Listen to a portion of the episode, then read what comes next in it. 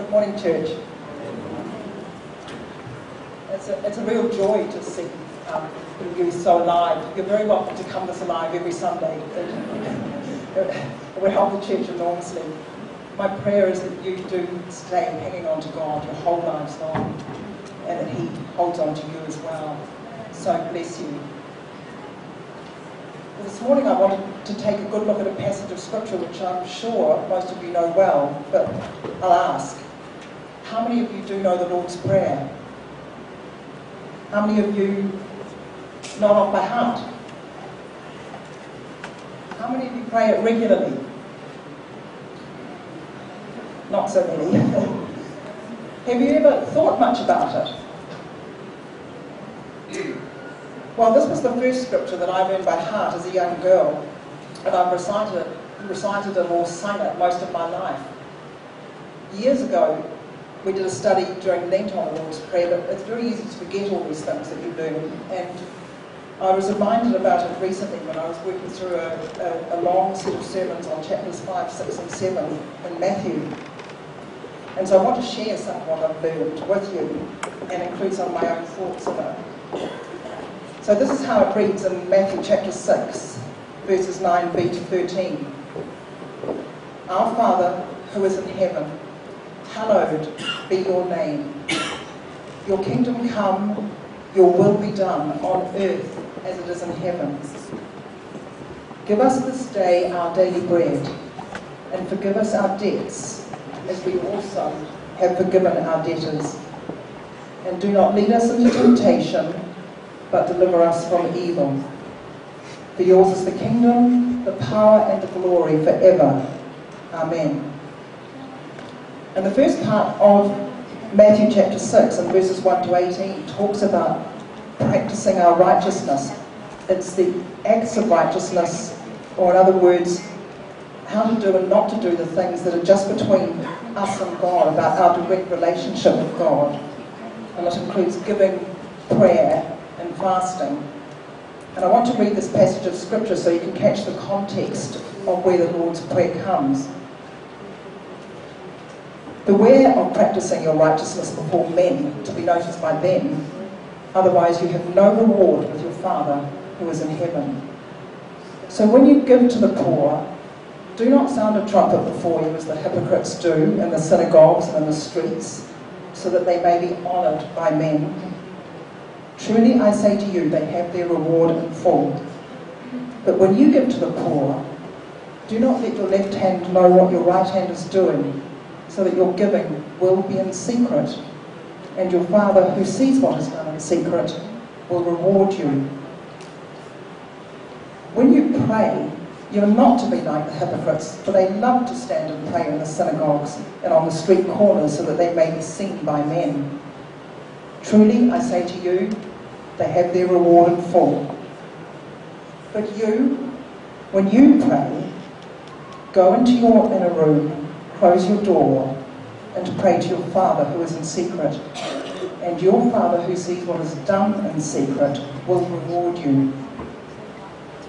And when you are praying, do not use meaningless repetition as the Gentiles do, for they suppose that they will be heard for their many words.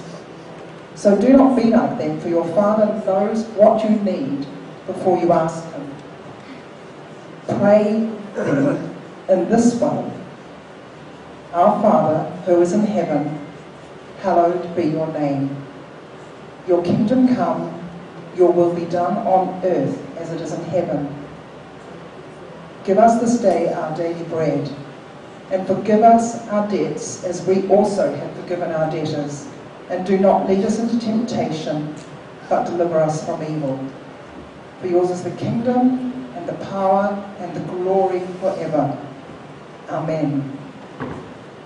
For if you forgive others for their transgressions, your heavenly Father will also forgive you. But if you do not forgive others, then your Father will not forgive your transgressions. Whenever you fast, do not put on a gloomy face as the hypocrites do, for they neglect their appearance so that they will be noticed by men when they are fasting. Truly, I say to you, they have their reward in full. But you, when you fast, Anoint your head and wash your face so that your fasting will not be noticed by men, but by your Father who is in secret. And your Father who sees what is done in secret will reward you. Now, there are at least three areas that Jesus is re- repeating and emphasizing in this passage. He tells us that God is our Father, because the words your Father appear nine times in these 18 verses. He tells us not to give and pray and fast so that other people will notice and tell us what wonderful Christians we are. And he tells us not to give and pray and fast so that we can tell ourselves what a wonderful Christian we are. And he talks about rewards from our Heavenly Father. But today I want to focus on prayer and specifically the Lord's Prayer. Now, of course, there's a place and a need for Christians to pray together and in the open, and that happens throughout God's worldwide church. But this teaching on prayer by Jesus is about our personal, individual prayer to God our Father. It's our time of communicating just with Him. So going back to verse 6, when it says, But you, when you pray, go into your inner room, close your door, and pray to your Father. You can have a prayer place, a prayer room, a prayer closet to meet by yourself with God, and that can be very helpful. But we can pray anytime we like, walking to work or school, in the car, working in the kitchen, working in the garden. Because our Father God sees everything we do, He hears every word we say, whether we say it out loud or whether we say it silently inside ourselves. He knows our every thought, He knows our intentions, He knows our hearts. In other words, He knows us through and through and far better than we know ourselves. So we can't hide a single thing from Him. And that's both frightening, but it's also very comforting. So you might well be thinking, why do I need to pray at all? When God already knows me and He knows what I need before I ask Him? And I think the answer is because our God, our Father God, wants a personal relationship with each one of us. He wants us to get to know Him. He wants us to express our needs to Him, just like a little child going to his or her earthly parents. And many times the child, the parent will already know what the child needs or wants, but the child has to learn to talk and build its relationship with his parents. Now we have our little two and a half year old grandson Jack living with us at the moment, and I care for him a lot of the time. He's he's smiling. He's quite a smiley child, and he laughs a lot. And he has one particular cheesy grin. And when he first used to give me that grin, I used to think he just loved me. but then I found out it was actually meaning he wanted something. And 99% of the time, he wants his favourite snack. But I refused to, to just give it to him. He has to come and ask me for it. He, he can talk well. And that then gives me an opportunity to say yes or no, or to begin negotiations about when. And so to the Lord's Prayer, Jesus introduces it by saying, Pray then in this way. This is how to pray. This is the way to do it.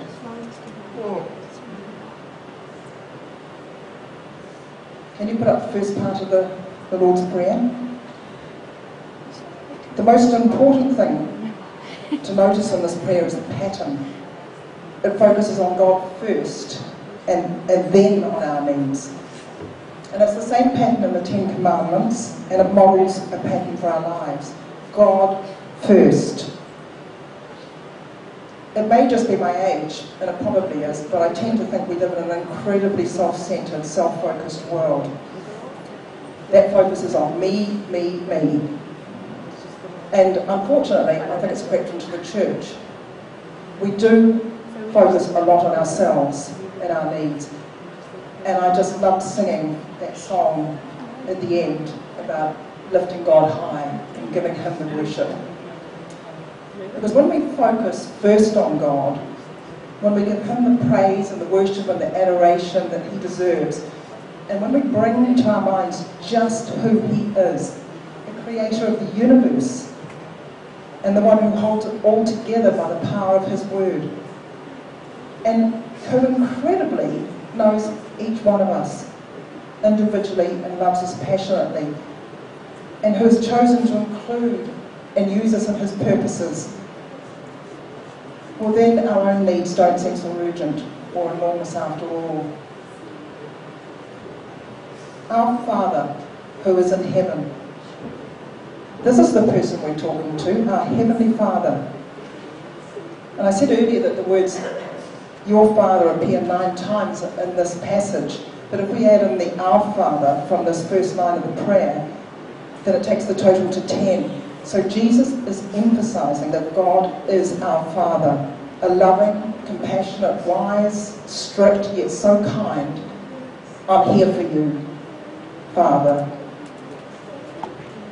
And I know that these very first words, our Father, may be a stumbling block for any number of folk here.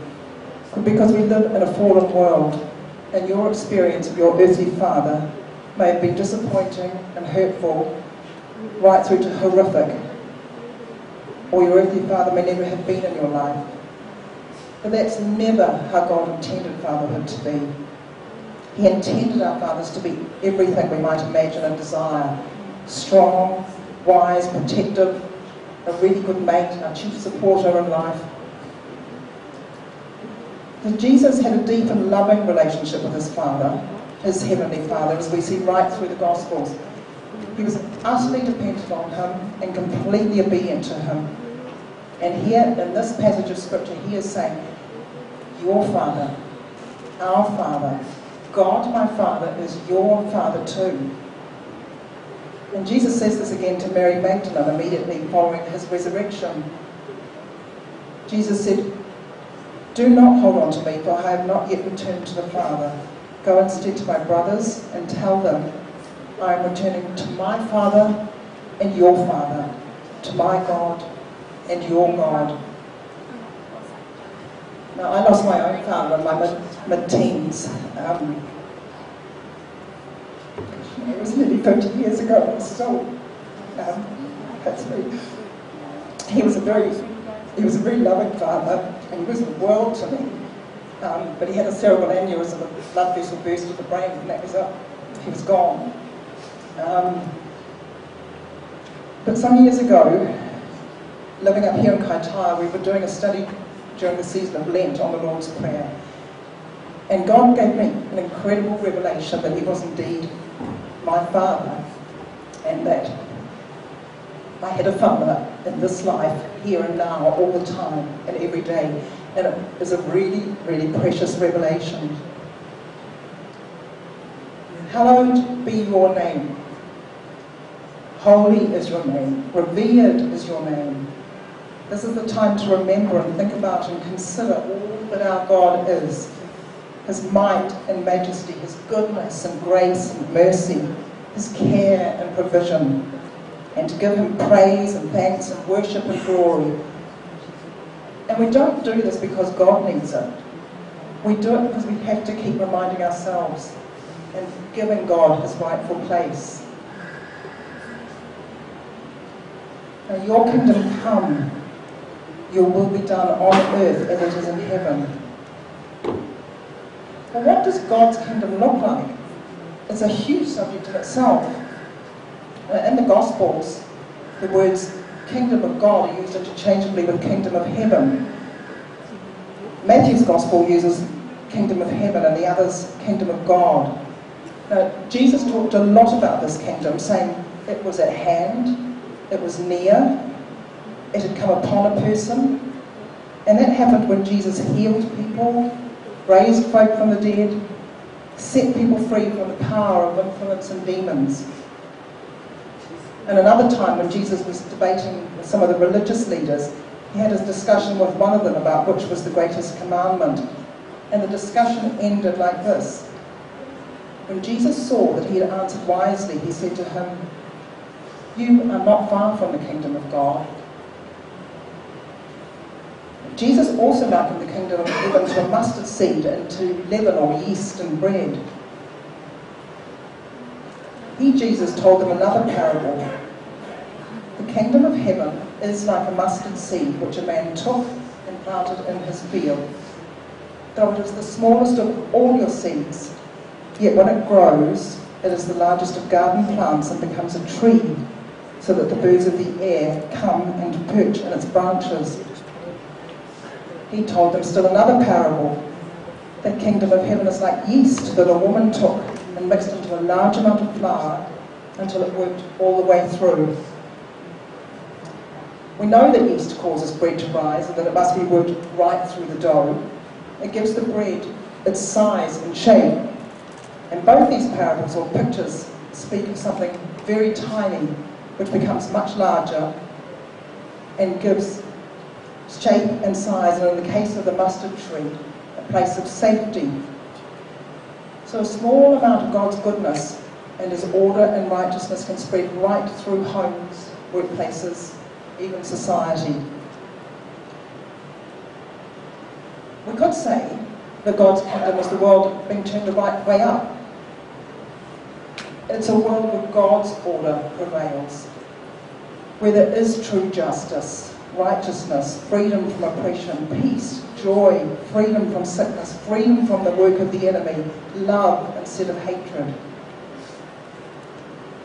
Now, during Jesus' earthly life and ministry, he was announcing that a whole new world was being born. God's kingdom was coming here on earth. And everything he said and did was demonstrating God's kingdom.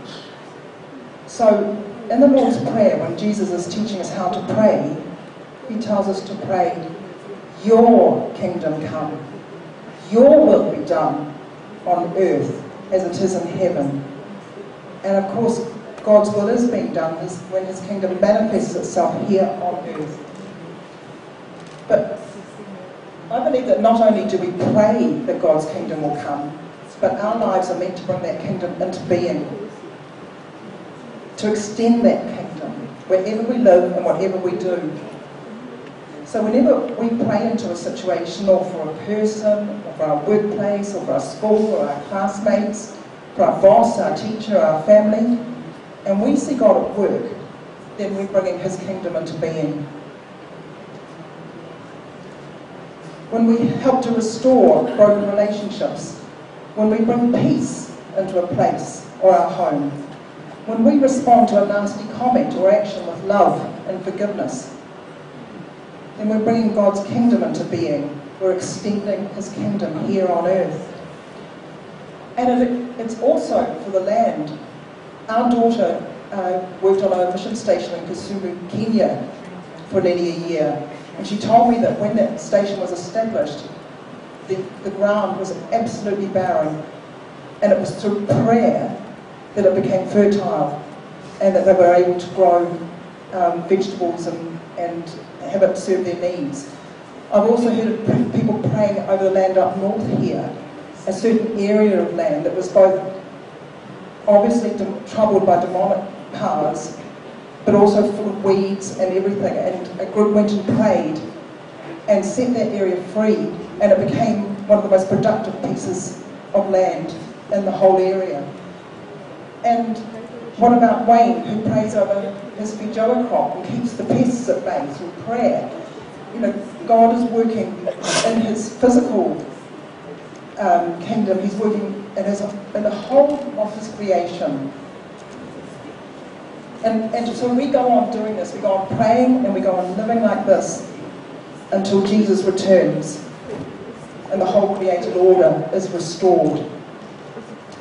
Because, you know, we are not standing in an evacuation line for heaven with our ticket stamped personal salvation. We've been called into God's service to work in and for his kingdom here on earth. And so it's your kingdom come, your will be done on earth as it is in heaven. Now, the second part of the prayer is to do with us. Give us this day our daily bread. Well, this line reminds me of God providing manna in the desert for the Israelites during their journey from Egypt to the Promised Land.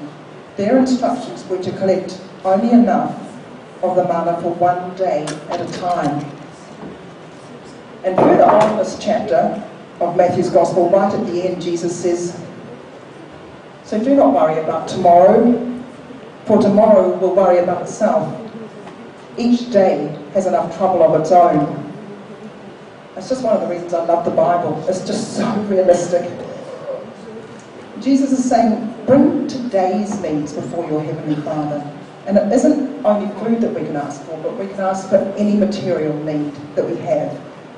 And mind you, a need, not a want. But isn't our Father God wonderful? If, he, if we ask in faith, He will provide. And here we've been told to go to God with our daily needs. And forgive us our debts as we also have forgiven our debtors. We use that word sin in place of debts, trespasses, wrongs that people have done to us. So we certainly know that God has and continues to forgive us. But here we see that we must also forgive others. And the forgiveness issue is so important that Jesus finishes his instructions on how to pray and then he brings up forgiveness again. For if you forgive others for their transgressions, your heavenly Father will also forgive you. But if you do not forgive others, then your Father will not forgive your transgressions. And Jesus um, teaches extensively on forgiveness elsewhere in the Gospels.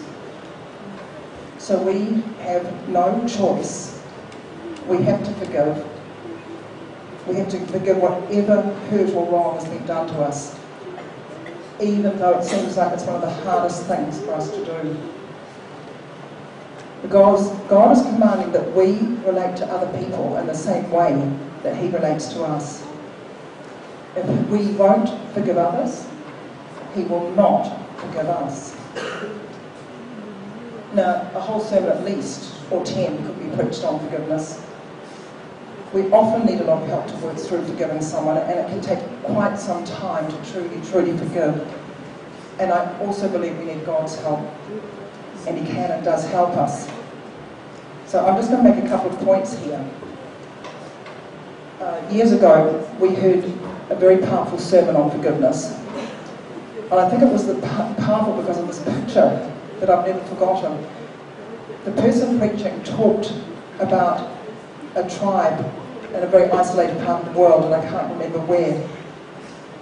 When a person of that tribe killed another member of the tribe, the person who had done the murdering had to carry the, the dead person on his back. It was strapped the back. The corpse was strapped, and it stayed there the entire time that it decomposed. That's a really graphic picture of unforgiveness. It, it just binds us to that extent. And God doesn't want us as children to be bound like that and in bondage to bitterness. When we, when Paul, my husband, and I facilitated the Freedom in Christ course, um, we, there's, a, there's a big area of that um, that deals with forgiveness. And so one of the things that it said was forgiveness is not saying that what happened doesn't matter and just forget about it. It's taking a step of faith and handing the situation over to God, who is the only righteous judge. And that course also said that God will bring that person to account, even if it's in the next life. But it is okay to take steps to remove yourself from abuse, to call on authorities if need be. So forgiveness is not um, forgetting, but it's being released from bondage. Uh, quite recently, I went through a long struggle to forgive someone. And it started with, well, I haven't got anything to be good because I'm right and that person's wrong. But um, I worked through it and I used the way the Freedom in Christ course had taught us to deal, to work through forgiveness. But I knew I hadn't, I hadn't got there because the things that had happened kept coming back into my mind, and it was a long, constant battle to just push it out, push it out, and saying, I've forgiven, I've forgiven that person, I've forgiven that person. But actually, I think what I was wanting was I wanted to see justice done. I wanted revenge. I wanted to see that person dealt to. Now, one day a friend came to visit, and he was talking about that particular person, and he had no idea of what I was going through. It didn't even come into the conversation, but he said something about God and that person, and it just broke the whole thing for me. It, it was done, it was dealt to. And that was God. That was God stepping into the situation. And, and we really, really need his help.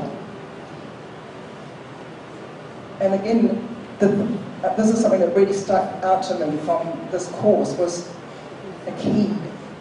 Everybody is living with the consequences of somebody else's sin. And the only real choice we have is to live in the bondage of bitterness or the freedom of forgiveness.